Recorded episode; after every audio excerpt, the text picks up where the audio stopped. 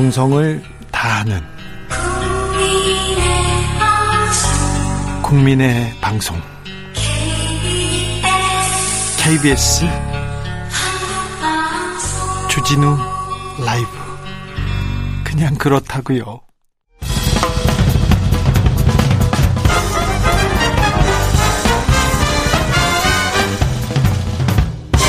훅 인터뷰 모두를 위한 모두를 향한 모두의 궁금증 훅 인터뷰 그가 왔습니다. 그가 돌아왔습니다. 2년 전 국정원으로 이렇게 떠났던 박지원이 돌아왔습니다. 내곡동에서 여의도로 돌아오자마자 정치권의 존재감이 어마어마합니다.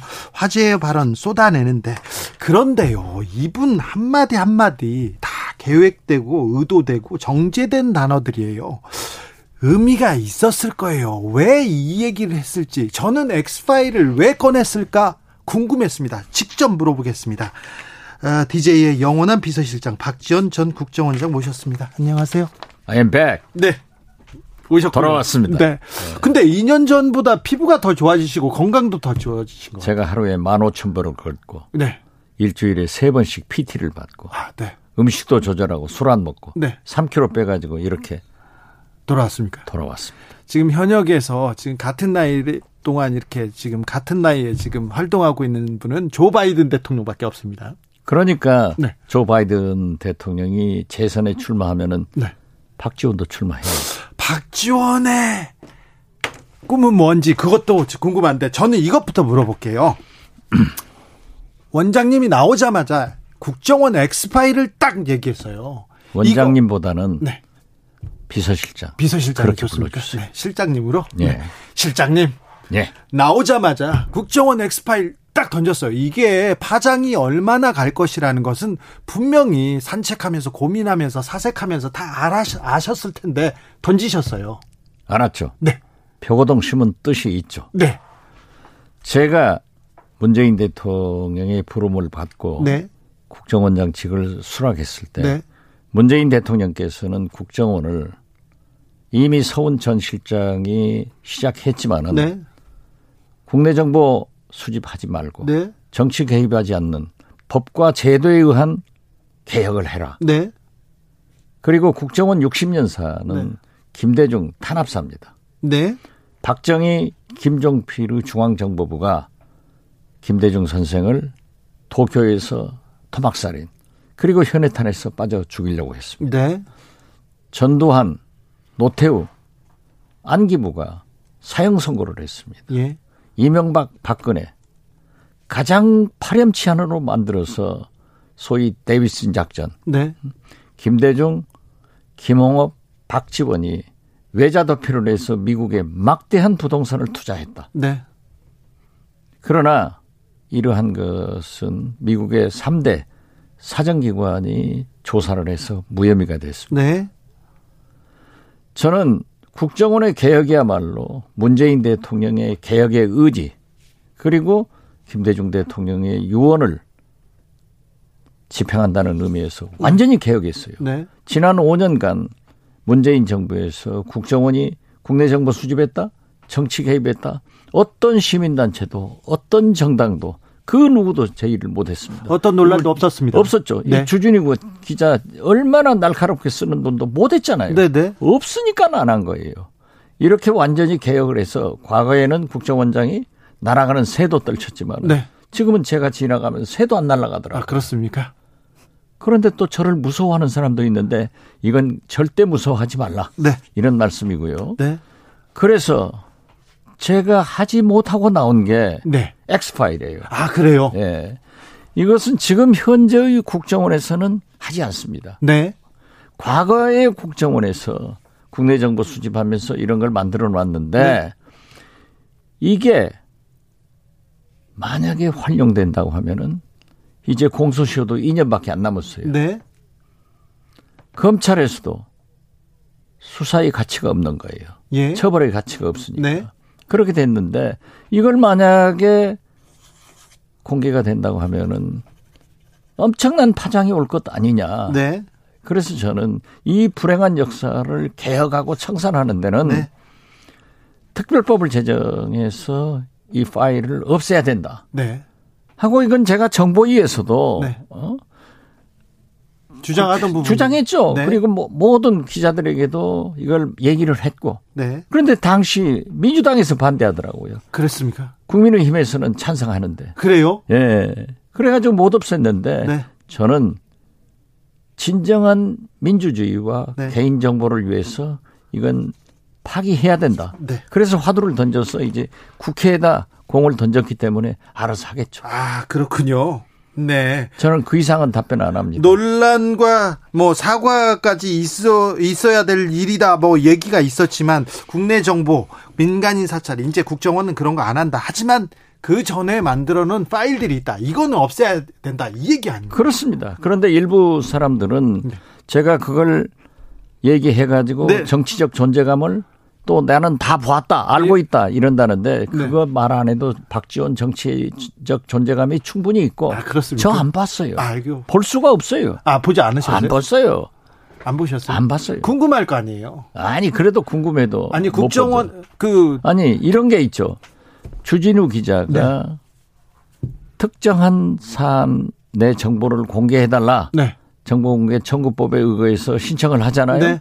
그런데 대법원 최종 판결로 주진우 이렇게 하면 안 돼요. 네. 어떤 사건에 대한 주진우 기자의 정보를 공개해달라. 이렇게 특정해야 돼요. 네. 그러니까 많은 시민들이 특히 법조인들이 네.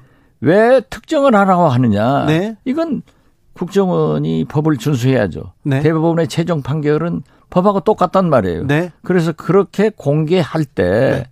제가 이 메인 서버에서 잘못 유출되면은 안 된다. 네. 그래서 지시각서를 내서 메인 서버를 오픈하려면은 원장의 서명 결재를 받아라. 네. 거기서 추출된 문건은 원장에게 맨 먼저 보여라. 예.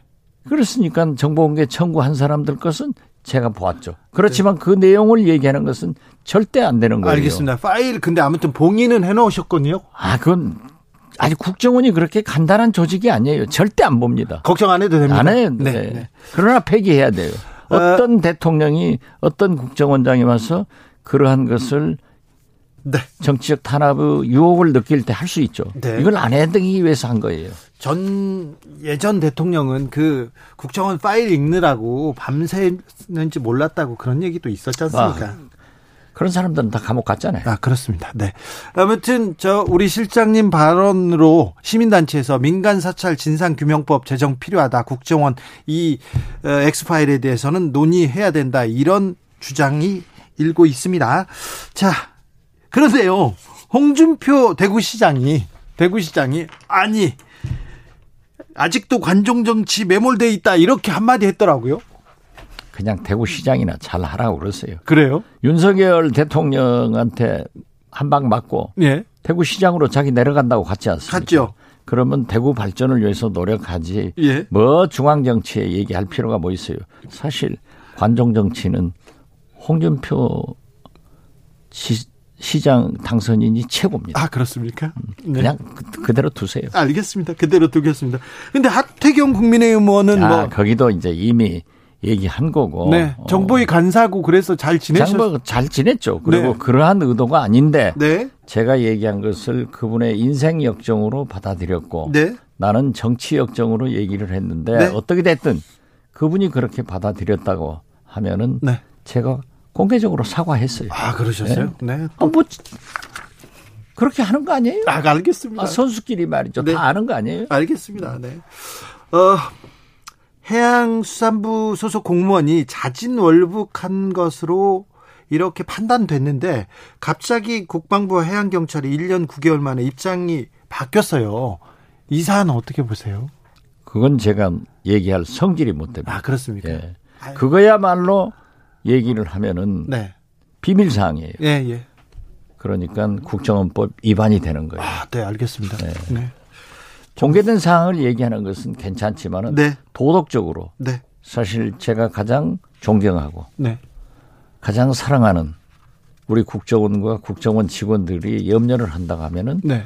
제가 물러선 거죠. 알겠습니다. 음, 윤석열 대통령 취임한 지 한 달 지났습니다. 한 달 지났습니다. 그런데 아, 지금 민주당 주변 그러니까 이재명 의원 주변 그리고 문재인 정부 인사들한테 동시다발적인 수사가 계속된다. 정치 보복이다. 이렇게 민주당에선 주장하는데 어떻게 보십니까? 민주당으로서는 당연히 그렇게 주장할 수밖에 없고 예. 오늘 참 윤석열 대통령이 예. 재밌는 말씀을 하셨더라고요. 네. 문재인 정부 때는 안 했냐? 네. 그걸 누가 했어요? 당신이 했지. 네. 그렇잖아요. 그렇죠. 중앙지검장 검찰총장으로서 다 자기가 했지. 네.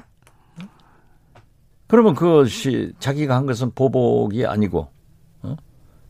지금 민주당이 얘기하는 것은 보복이라고 할 수 있느냐? 네. 저는 어떻게 됐든요. 네. 사실 제가 맨 먼저 음? 윤석열 정부에서는 두 가지 두 곳에서 실수가 나올 것이다. 네. 그 하나는 매일 아침 기자들을 만나서 도 얘기하는 스태핑? 도 스타핑. 예. 여기서 사고가 터진다. 네. 신선함이 있는 거 하면은 사고를 잘 방지해라. 네. 대통령의 언어, 네. 대통령의 말씀은 정제되고 참모들이 검토해서 나와야 되는 거예요. 네. 바이든 대통령이 백악관 앞에서 매일 하는 거 아니에요? 어떤 이슈가 있을 때 다 검토해가지고 쭉 한마디 하는 거예요. 정제된 언어. 그렇죠. 기획된 언어. 영국의 총리 다우닝 10번지에서 에서. 매일 하는 게 아니에요. 네. 마찬가지예요. 예. 그렇다고 하면은 나는 굉장히 신선하고 좋지만은 소통으로 보이지만은 그게 문제가 있을 거다. 네. 오늘 또 보세요. 네. 그 말은 문재인 조금 정부에서는 안 했냐? 네. 이게 대통령의 언어가 아닙니다. 그리고 또 김건희 여사의 부속실을 만들어서 네. 선거 때 공약한 거 그 사과하고 폐기해라. 네. 그래서 만들어 줘라. 네. 요즘 말썽 나잖아요. 네. 어, 그 제가 그걸 지적했는데 그것도 맨 먼저 6월 1일 기사가 다 났어요. 네. 그러니까 정치 구단을 아무나 하는 게 아니에요. 그렇죠. 어? 네. 이거 보이는 거예요. 저는. 보였습니까? 그런데 예. 나는 참 재밌는 현상을 여기서 보았습니다. 네. 윤석열 대통령이 대통령이 된 게 법무부와 검찰에 의거해서 당선됐다고요. 그렇죠. 그런데 이재명 의원이 아이러니컬하게도 어떻게 됐든 법무부와 검찰에 의거해서 당 대표를 나갈 수밖에 없게끔 만들어 주더라고요. 지금요. 예. 저는 이재명 후보가 오늘 아침까지만 하더라도 여러 가지 좀 이상하게 생각을 했습니다. 네. 예, 책임론도 있고 뭐 여러 역할- 가지가 있는데 저렇게 전방위적으로 예. 네. 사정의 칼날을 댄다고 하면은 저는 당 대표로 나갈 것이다. 아 그런데 법무부와 검찰이 윤석열 대통령을 만들더니 네. 이제 또 윤석열 정부에서 품앗이를 해서 그런지 네. 이재명 법무부와 검찰이 이재명 의원을 당 대표로 나가게 하는구나. 네. 저는 그렇게 느꼈어요. 네. 그래서 알겠습니다. 어떻게 됐든 네. 저는 우상호 비대위원장이 정치 보복이다. 예. 이렇게 민주당에서 굉장히 단결된 모습을 보이잖아요. 네. 저는 김영삼, 김대중, 노무현, 네. 이명박, 박근혜, 문재인 30년간 네. 과거 청산하고 적폐 수사하고 진상조사했습니다. 그 그러한 일을 하게끔 우리 주진우 기자가 네. 앞장섰잖아요. 네. 전뭐 뒤에서 따라가 아무튼 뒤에서 건 네, 어쨌건 네. 저도 그걸 축, 네. 촉구를 했어요. 네. 그런데 지금은 30년간 해서 우리 국민이 필요합니다. 네. 또 사실 어지간한 것은 다 밝혀졌어요. 예. 그래서 지금 세계는 우크라이나 러시아 전쟁으로 네. 미국과 중국의 갈등으로 네. 엄청난 경제 전쟁을 하고 있고 우리 국민은 물가 전쟁하는 거예요. 네. 미국 연방 준비 제도 보세요. 0.75% 이자를 올리니까 네. 자이언트 스텝이라고 하잖아요. 네. 다음 달에도 자이언트 스텝 한다는 거예요. 네. 우리 경제가 되겠어요? 담보 대출 주택 뭐 집 처음 사는 사람 80% 된다는데 80%까지 대출해 준다는데 그 이자를. 뭐, 이자를 어떻게 감당해요? 예. 그 물가 견딜 수가 없습니다. 예. 그래서 저는 사정보다는 네. 경제 대책, 물가 대책을 여야 정이 머리를 맞댈 때이지 네. 그렇게 가서는 안 된다. 그렇게 가면은 김영삼 정부 때 사정을 해가지고 90% 지지를 받았잖아요. 처음에 인기 있잖아요. 엄청났죠. 네. 어? 막 별 네 자리. 잡아드리고 뭐이막 천방지축이었죠. 그러나 결과적으로 경제가 망해서 IMF 요한 얘기를 불러옵니다. 그런데요. 윤석열 정부에 검사들이 주요 요직에 있잖아요. 윤석열 대통령도 검사였고 그래서 사정을 하면 사정 정국으로 가면 어, 지지도도 그리고 지지층도 결집시킬 수 있다 이렇게 생각하는 것 같습니다. 그것이 문제예요. 음? 검찰이라는 게 동일체. 네, 예? 그래서 뭐 기수 문화가 있잖아요. 네, 그 정부도 다양성을 추구해야 되는데 검찰 공화국을 만들면은 되겠냐고요. 어? 그리고 사정 정국으로 들어가면은 국민은 박수 칠 거예요. 순간적으로. 그리고 인기도 올라갈 경, 수 있어요. 경제는 그렇죠. 네, 난 그래서 꼭 김영삼 정부를 답습하지 마라. 네, 지금은 저는 그래요. 네, 저 그러면 너는 예?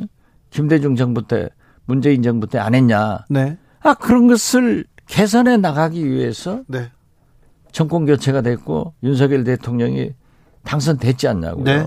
그러면 저는 우리 국민들이 볼 때 검찰총장 출신이기 때문에 사정은 제일 잘하실 분이에요. 네, 잘하겠죠. 제일 잘하실 분인데 네. 그것보다는 네, 용서하고 미래로 가는 네, 그래서 경제를 살리는 대통령으로 가면은 아마 국민이 박수 칠 거예요. 네. 그러나 한동훈 장관이 말한 대로 또 대통령께서도 말씀하신 대로 검찰은 과거를 먹고 살아요.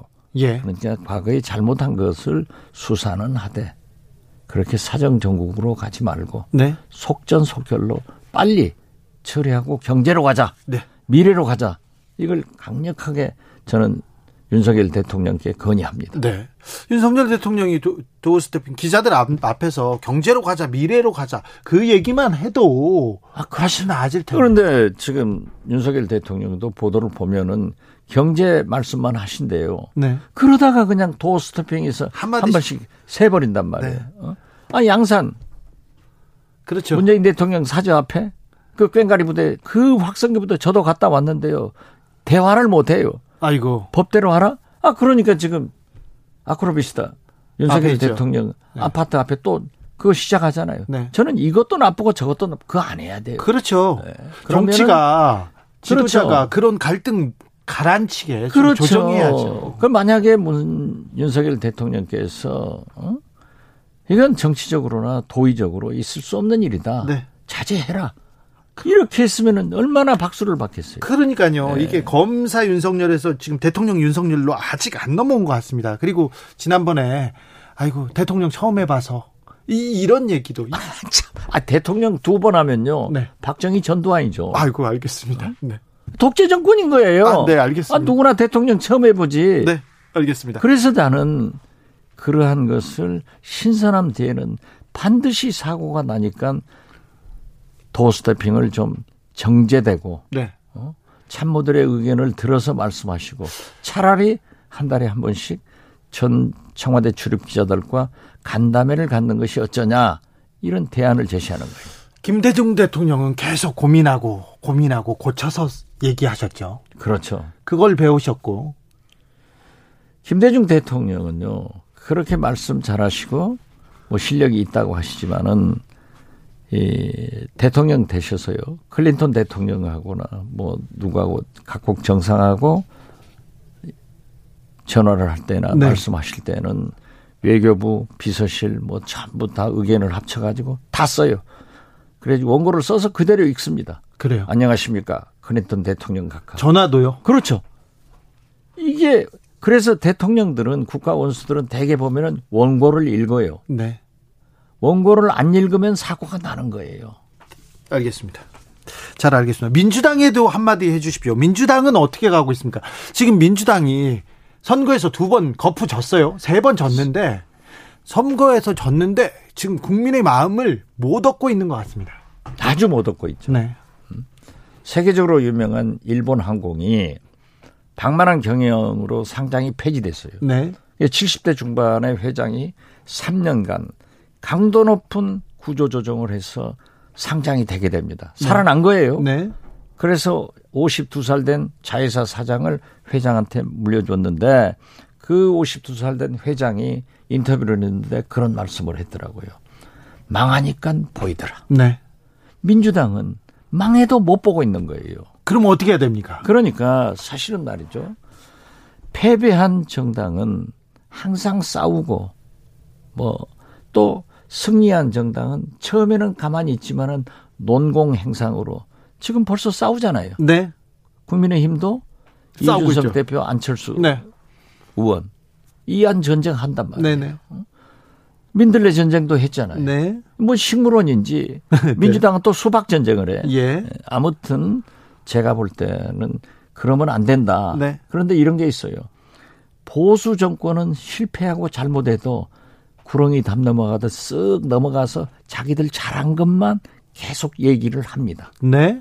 그런데 진보 정권은 실패하면은 반성하고 백서내고 싸우면서 총구를 앞으로 향하지 못하고 옆으로 동지들을 쏴야 되니까 시끄러운 거예요. 네. 그러나 다행히 저는 이 국민의힘도 권성동 원내대표가 잘 했더라고요. 네. 과거 탓하지 말고 실적으로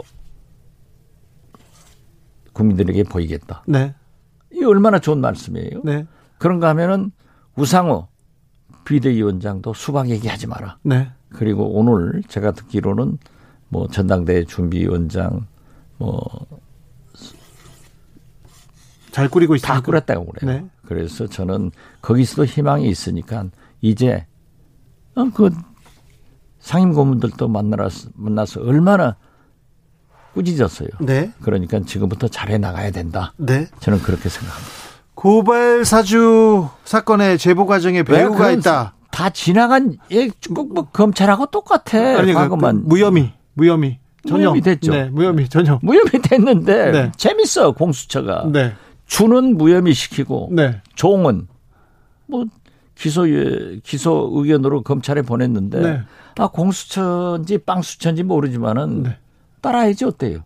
예. 힘없는 백성이 네. 제가 힘이 없잖아요. 네. 그리고 저는 검찰의 처분을 보는데 네. 뭐 나오라면 나가고 알겠습니다. 재판 받으라면 받아야지. 네. 제가 15년 검찰 조사받고 15년 재판 받았지만은 네. 다 살아왔어요. 네. 그건 저 잘못 없다. 네. 이렇게 생각합니다. 알겠습니다. 네. 아무튼 고발 사주 전혀 배우의 의혹이 없다. 여기는 실체 없다고 무혐의 받았습니다. 자. 실장님, 네. 실장님이 돌아왔습니다. 그래서 이 존재감, 그리고 이 영향력으로 뭐를 할- 하실까 그렇게 궁금해하는 사람이 많습니다. 대선 출마하십니까? 바이든 대통령하고 저하고 동갑이에요. 네. 42년생인데 네. 대통령 잘 뽑으니까 지난 5월까지는 두 살을 내려주더라고요. 아 그래요? 그런데 제 생일이 이제 6월 달이 지났으니까 이제 한 살 내려줬어요. 네. 얼마나 고마운 대통령이에요. 알겠어요.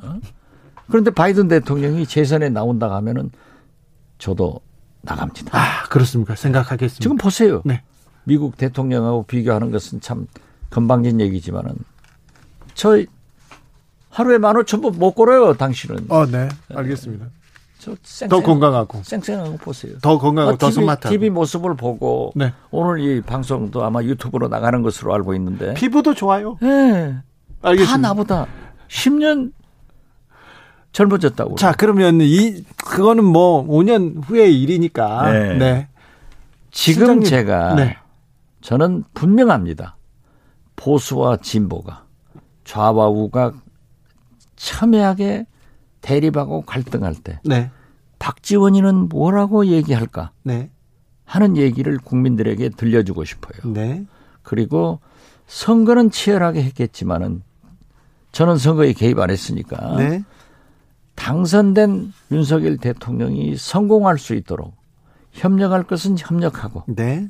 잘못 나가면은 고쳐주는 그런 대안을 얘기해주고 나의 혼이 살아있는 민주당도 네.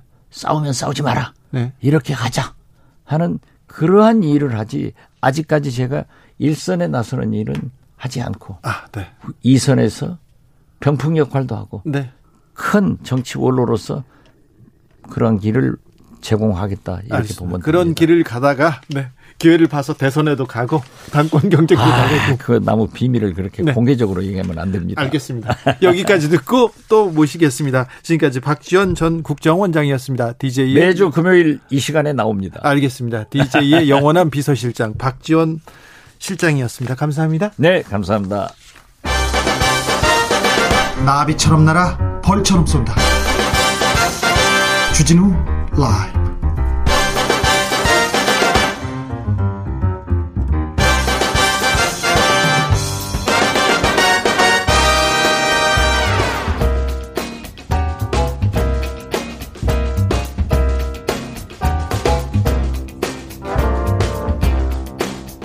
훅 인터뷰 이어가겠습니다. 행정안전부의 경찰국 신설 움직임 여기저기에서 논란의 목소리 들려옵니다. 방금 전 다- 오후 5시부터 경찰청장 주재로 긴급 간부회의도 열리고 있다고 하는데요. 경찰국 신설 논란의 쟁점은 뭔지 짚어보겠습니다. 건국대 경찰학과 이웅혁 교수 모셨습니다. 안녕하세요. 네, 안녕하십니까. 어, 정부가 음, 검경 수사권 조정해서 경찰에 너무 좀 권한이 커졌다, 통제해야 되겠다 이런 얘기를 하면서 행정안전부에 경찰국 신설하겠다 이렇게 얘기 나옵니다. 네, 그렇습니다. 네, 이. 이 말은 어떤 의미고요? 경찰에서는 어떻게 받아들이고 있습니까? 일단 그 사실 그 경찰이 그 정권 초기에 집단적 의사를 이렇게 표현하는 것은 아마 건국 이래 처음이 아닌가 네, 없었던. 일이죠. 네. 상당히 그 정치 권력에 이게 민감한 네. 또그 그 살아있는 권력엔 더 이렇게 좀 약한 이런 모습이었는데 네. 이번 그 상황을 그 전국적으로 보게 되면 그 경남 직장 협의회에서부터 네. 뭐 부산, 뭐 전남, 뭐 이르기까지 말이죠. 네. 또 내부망에는 뭐 이를테면 시까지 있었습니다. 침묵이라고 하는 시까지. 네. 왜그 지휘부들은 이렇게 그 잠자코 있느냐에서부터. 네. 더군다나, 더군다나 그 경호회 역시 성명을 그 발표하고 또 그, 어, 1인 시위도 뭐 이를테면 대통령실 그 앞에서까지 이렇게 그 하고 있습니다. 네. 그래서 잠깐 말씀처럼 지금 심상치 않은 뭐 이런 것 때문에 그 전국에 지금 이 국장들이 모이는 뭐 이런 회의도 그 한 것 같은데 요체는 결국은 지금까지 그 경찰 선배와 어떻게 본다면 그 4.19 정신의 산물이 사실은 이제 그 경찰 중립화라고 보입니다. 네. 즉 4.19의 아들과 4.19의 자산이 사실 경찰 중립화다. 저는 그렇게 생각합니다. 네. 왜냐하면 1960년대에 제2공화국의 헌법 속에 경찰 중립화가 필요하다라고 하는 조항이 들어갔습니다. 75조에. 네. 5조에. 그래서 이것은 이제 헌법적 그 가치인 것이죠. 네. 그런데 그 헌법적 가치가 범줄도 아니고 시행령에 의해서 지금 훼손될 수 있다라고 하는 이런 그 심각성들을 일선 경찰에서 현재 그 느끼기 때문에 네. 저 바꿔 얘기하면 지금까지 그 역사적 그 질곡상 경찰이 그 자의반 타의반으로 네. 예, 정치의 도구화가 됐던 그런 상황들을 또다시 지금 가능하게 되는 혹시 이 예속화, 정치 권력의 예속화가 아니냐. 네. 이것에 있어서 도저히 이 가만히 있을 수 없다라고 하는 공통적인 마음이 지금 통한 뭐 그런 상황이 아닌가 저렇게 보고 있습니다. 우려가 좀 있군요. 과거에 이승만 정부 때 정권 때는 경무대라고 했나요? 경무국이라고 했는지 그때 경찰들이 정치에 이렇게 나서 가지고 어, 부정선거도 이렇게 하고 그랬죠. 그 다음에 어, 박정희 정권 때도 그렇고 전두환 정권 때도 뭐 어, 뭐 앞장서 가지고 고문치사 사건도 있고 그랬습니다. 근데 언제부턴가는 경찰은 포도리, 포순이 얘기 나오고 어 시민의 지팡이였고요.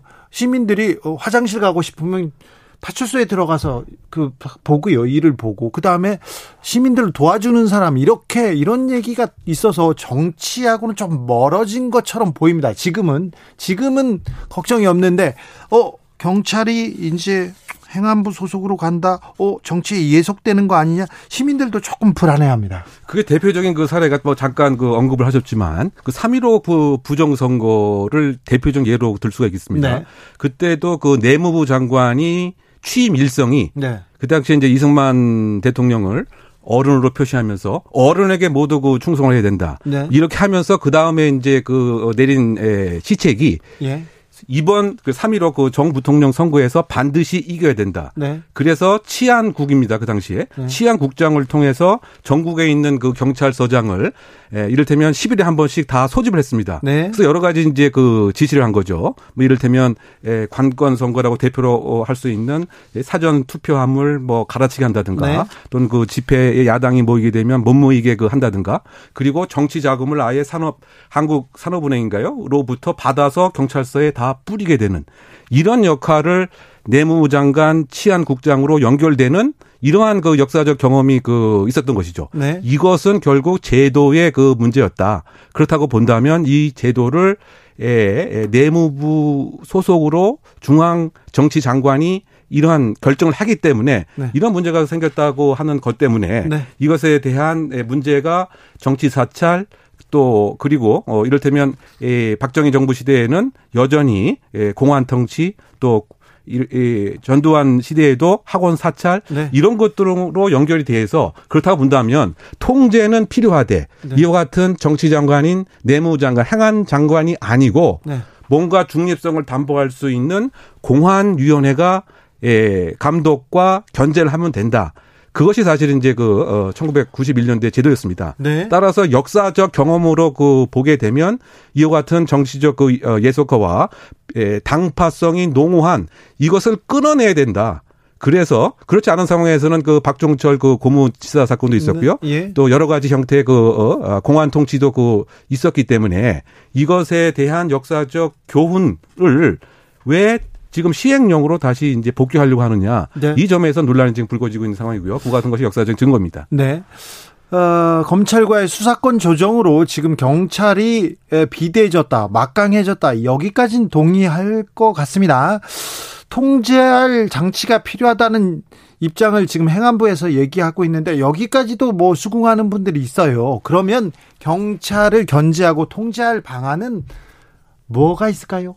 뭐 이를테면 이제 수사와 관련돼서는 네. 여러 형태의 이를테면 여전히 예, 영장 청구권은 검찰이 네, 갖- 있어요. 갖고 있습니다. 그러니까 검경 수사권, 수사권이 완전 박탈된 것도 아니고요. 그리고 경찰이 어떻게 뭘 한다고 하더라도 어, 견제할 수 있는 권한이 검찰한테 있습니다. 아직. 네, 심지어 그 타청임에도 불구하고 검찰청인데도 경찰청에 이를테면 그 감찰까지 요구할 수 있는 이런 권한도 여전히 그 있는 것이고요. 네. 또 그 수사에 있어서 그 이를테면 에, 다시 예, 수사를 요구하는 그 보충 수사 요구권도 여전히 그 존재하고 있는 것이고 네. 또뭐 개인적인 책임은 당연히 그 독직 폭행 뭐 독직과 관련된 직권 남용으로 형사적인 제재를 그 받는 것이고요.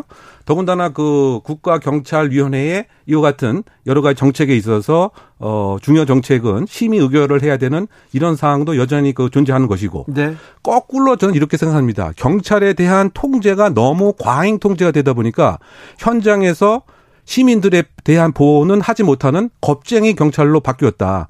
뭐 대표적인 사례가 그 몇 달 전에 발생했던 인천 그 층간 소음에서 네. 왜 경찰이 현장을 그렇게 그 이탈해서 도망갔는지. 그건 경찰이 좀, 좀 무능하고 좀 대응을 잘못한 거 아닙니까? 왜냐?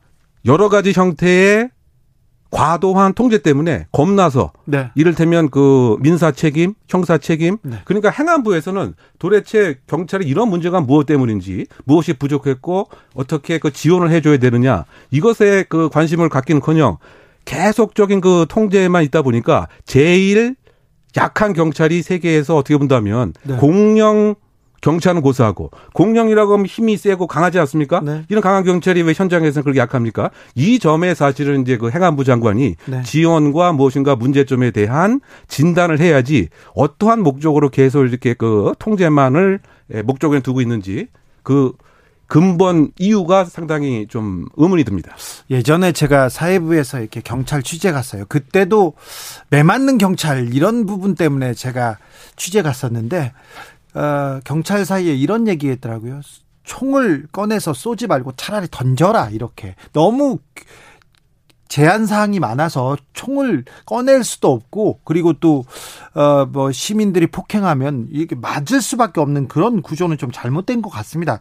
만약에 시민을 보호하되 시민이 공권력에 공권력을 좀 위해하거나 위법한 행위를 했을 때는 단호하게 제압해야 되는데 아직 그런 부분이 좀 조금 더어좀 행안부에서 좀 조금 좀 살펴봐야 될 대목인 것 같은데 그 부분은 좀 생각이 없는 것 같습니다. 그런데요, 어, 검찰도 독립성 보장돼야 됩니다. 그런데 검찰도 법무부 안에 검찰국 있고 어, 검찰 인사 예산을 그 법무부에서 이렇게 맡고 있는데 경찰도 이렇게 할 수 있지 않느냐 이런 논리를 들고 나옵니다.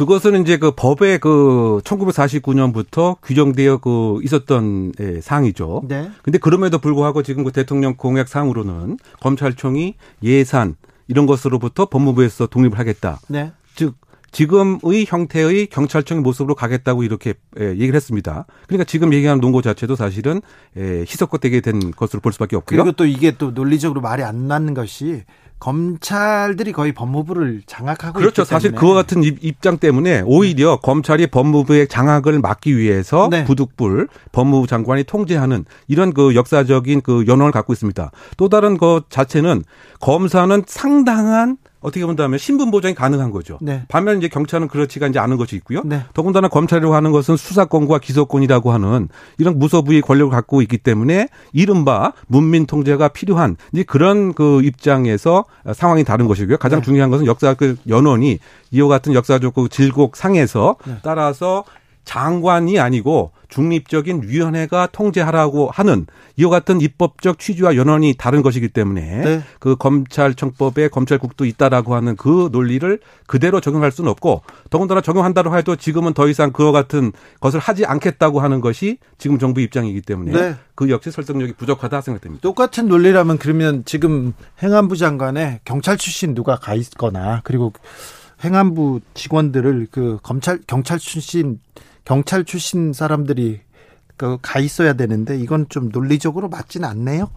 아, 그런데요, 경찰국 신설론이, 음, 이건 행안부 장관 인사 재청권 실질화하고도 맞물려 있습니다. 그래서, 아, 최근에 이상민 행안부 장관이 치안정감 승진자들 다 개별 면담하고 경찰청장 누가 될 것인지 또 면접을 사전 면접했다. 이거 이 부분에 대해서는 어떻게 봅니까? 그러니까 그것은 이제 관행에도 맞지 않고 그 전에는 그런 일이 없었습니까? 없었죠. 왜냐 규칙도 없고 법령적인 근거도 없기 때문에. 그래요? 네. 그러다 보니까 지금은 그러면 다른 부서 장관이 불러가지고 경찰 불러가지고 일로 와보세요. 그래가지고 어떤 사람인지 성향이 어떤지 그런 거 지금 체크한 겁니까? 어떻게 본다면 상당히 경찰을 바라보는 시각이 간접적으로 투영된 것은 아닌가. 뭐 저는 그런 판단을 합니다. 아주 그 높은 곳에 있기 때문에 내가 다 이거를 따져봐야 되겠다. 뭐 그런 것이 아닌가 생각되고 네. 현실적으로는 이른바 그 승진을 하나의 그 매개로 해서 어떻게 본다면 에, 의사에 동의하는 또 조금 더 구체적으로 표현하게 되면 이 이것을 이른바 경찰국 설치를 제한할 테니까 승진에 적극적으로 무엇인가 암묵적인 네. 이러한 그 비공식적인 계약 관계 예. 또, 또 구체적으로 표현하게 되면 혹시 그 충성을 담보하는 뭐 이런 과정의 한 부분이 아니었던가 이제 생각을 됩니다. 네. 그렇지 않고서야 이렇게 그 갑자기 더군다나 여기 승진 대상자가 된 사람들을 만약에 경무관부터 치안 총관까지 된다고 본다면 불과 1년 남짓 사이에 초고속 승진을 하게 되는 이런 그 전례이기 때문에 전례가 없는 상황이기 때문에 이것은 그 절차적 공정성에도 그 맞지 않고요. 더군다나 지금 법상으로 그 지금 에 존재하고 있는 이를테면 에 총경 이상은 이 경찰청장의 추천을 거쳐서 단지 장관은 네. 임명 재청권만 있을 뿐입니다. 네. 뿐만이 아니고 저는 가장 이제 걱정이 되는 것이 다음 달에 있을 이제 그 경찰청장 인사와 관련해서 네. 이것은 국가경찰위원회가 동의를 해야 되는데 네. 동의를 하지 않은 상태에서 과연 이 행안부 장관이 임명 재청권을 행사할 수 있을 것인지 예. 지금 국가위원회 입장에서는 아마 지금 예, 행안부 장관하고 대척점에 있는 상황이기 때문에 예. 동의를 안 한다고 한다면 어떤 측면에서 경찰청장 부재의 상태가 상당 부분 지속될 수도 있지 않겠느냐. 결국 요약하게 되면 네. 법이 아닌 다른 방식으로 지금 이것을 밀어붙이는 이런 그 폐해가 아닌가 지적해 봅니다. 교수님, 교수님한테 물어볼 질문 다 끝났는데요. 네.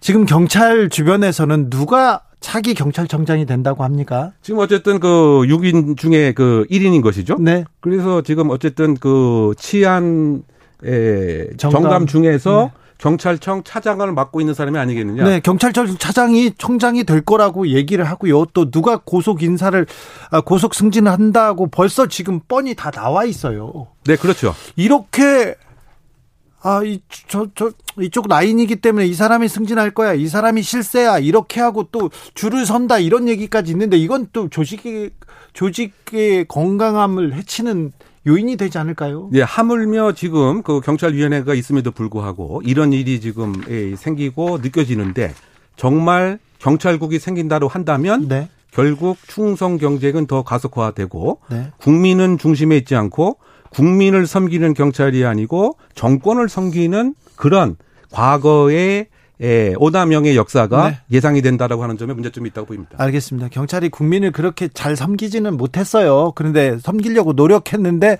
정권을 섬긴다. 이거는 또 좀 안 될 일이죠. 과거의 역사로 가서는 안 될 텐데, 아, 경찰은 어디로 갈지 또 짚어보겠습니다. 아, 말씀 잘 들었습니다. 건국대 경찰학과 이웅혁 교수였습니다. 감사합니다. 네, 감사합니다. 교통정보센터 다녀올까요? 임초희 씨. 정치 피로, 사건 사고로 인한 피로, 고달픈 일상에서 오는 피로. 오늘 시사하셨습니까? 경험해 보세요. 들은 날과 안 들은 날의 차이. 여러분의 피로를 날려줄 저녁 한 끼 시사. 추진우 라이브.